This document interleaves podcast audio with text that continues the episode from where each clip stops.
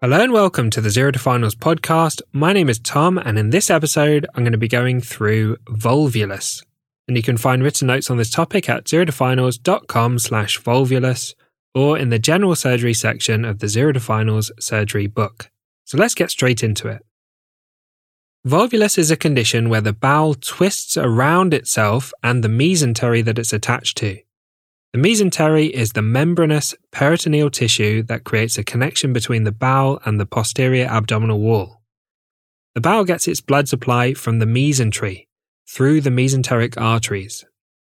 Twisting in the bowel leads to a closed loop bowel obstruction, where a section of the bowel is isolated by the obstruction on either side. The blood vessels that supply the bowel can be involved, cutting off the blood supply to the bowel, which leads to bowel ischemia, Ischemia leads to death of the bowel tissue, which is called necrosis, and eventually bowel perforation. Let's talk about the types of volvulus. There are two main types of volvulus depending on the area affected a sigmoid volvulus and a cecal volvulus. Sigmoid volvulus is more common and tends to affect older patients.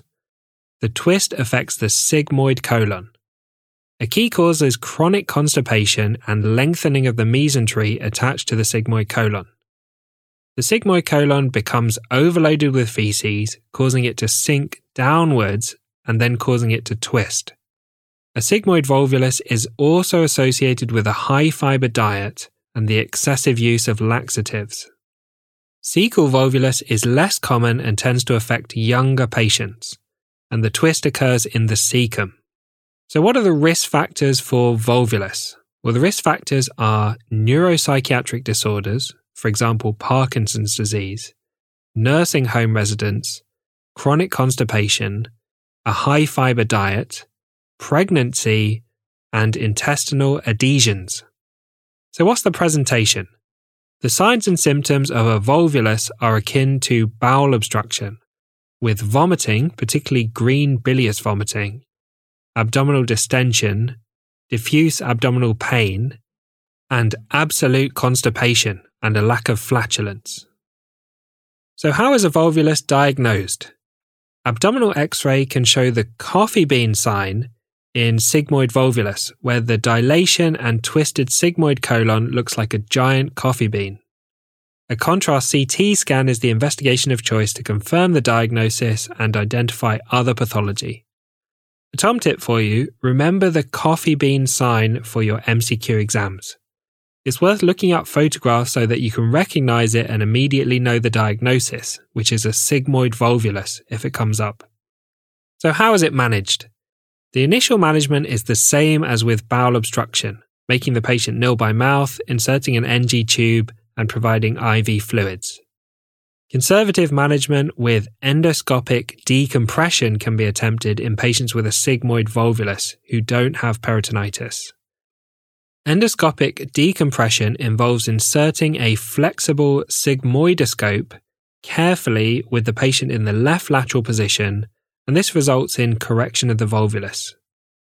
A flatus tube or a rectal tube is left in place temporarily to help decompress the bowel and then it's later removed. If conservative management is used, there's a risk of recurrence, around 60%. Surgical management of a volvulus involves a laparotomy, which is open abdominal surgery, a Hartmann's procedure for a sigmoid volvulus, which is removal of the rectosigmoid colon and formation of a colostomy, and an ileocecal resection or right hemicolectomy for a cecal volvulus. Essentially, surgical management involves removing the section of bowel that's affected by the volvulus. So, thanks for listening to this episode on volvulus. I hope you found it helpful. If you did, consider subscribing to the podcast and sharing it with your peers. Don't forget there's loads of other resources like the notes on the website, the flashcards, questions, audiobooks, the physical copies of the books, and much more. As always, a big thank you to Harry for perfectly editing the podcast, and I hope you join us for the next episode where we'll talk about hernias.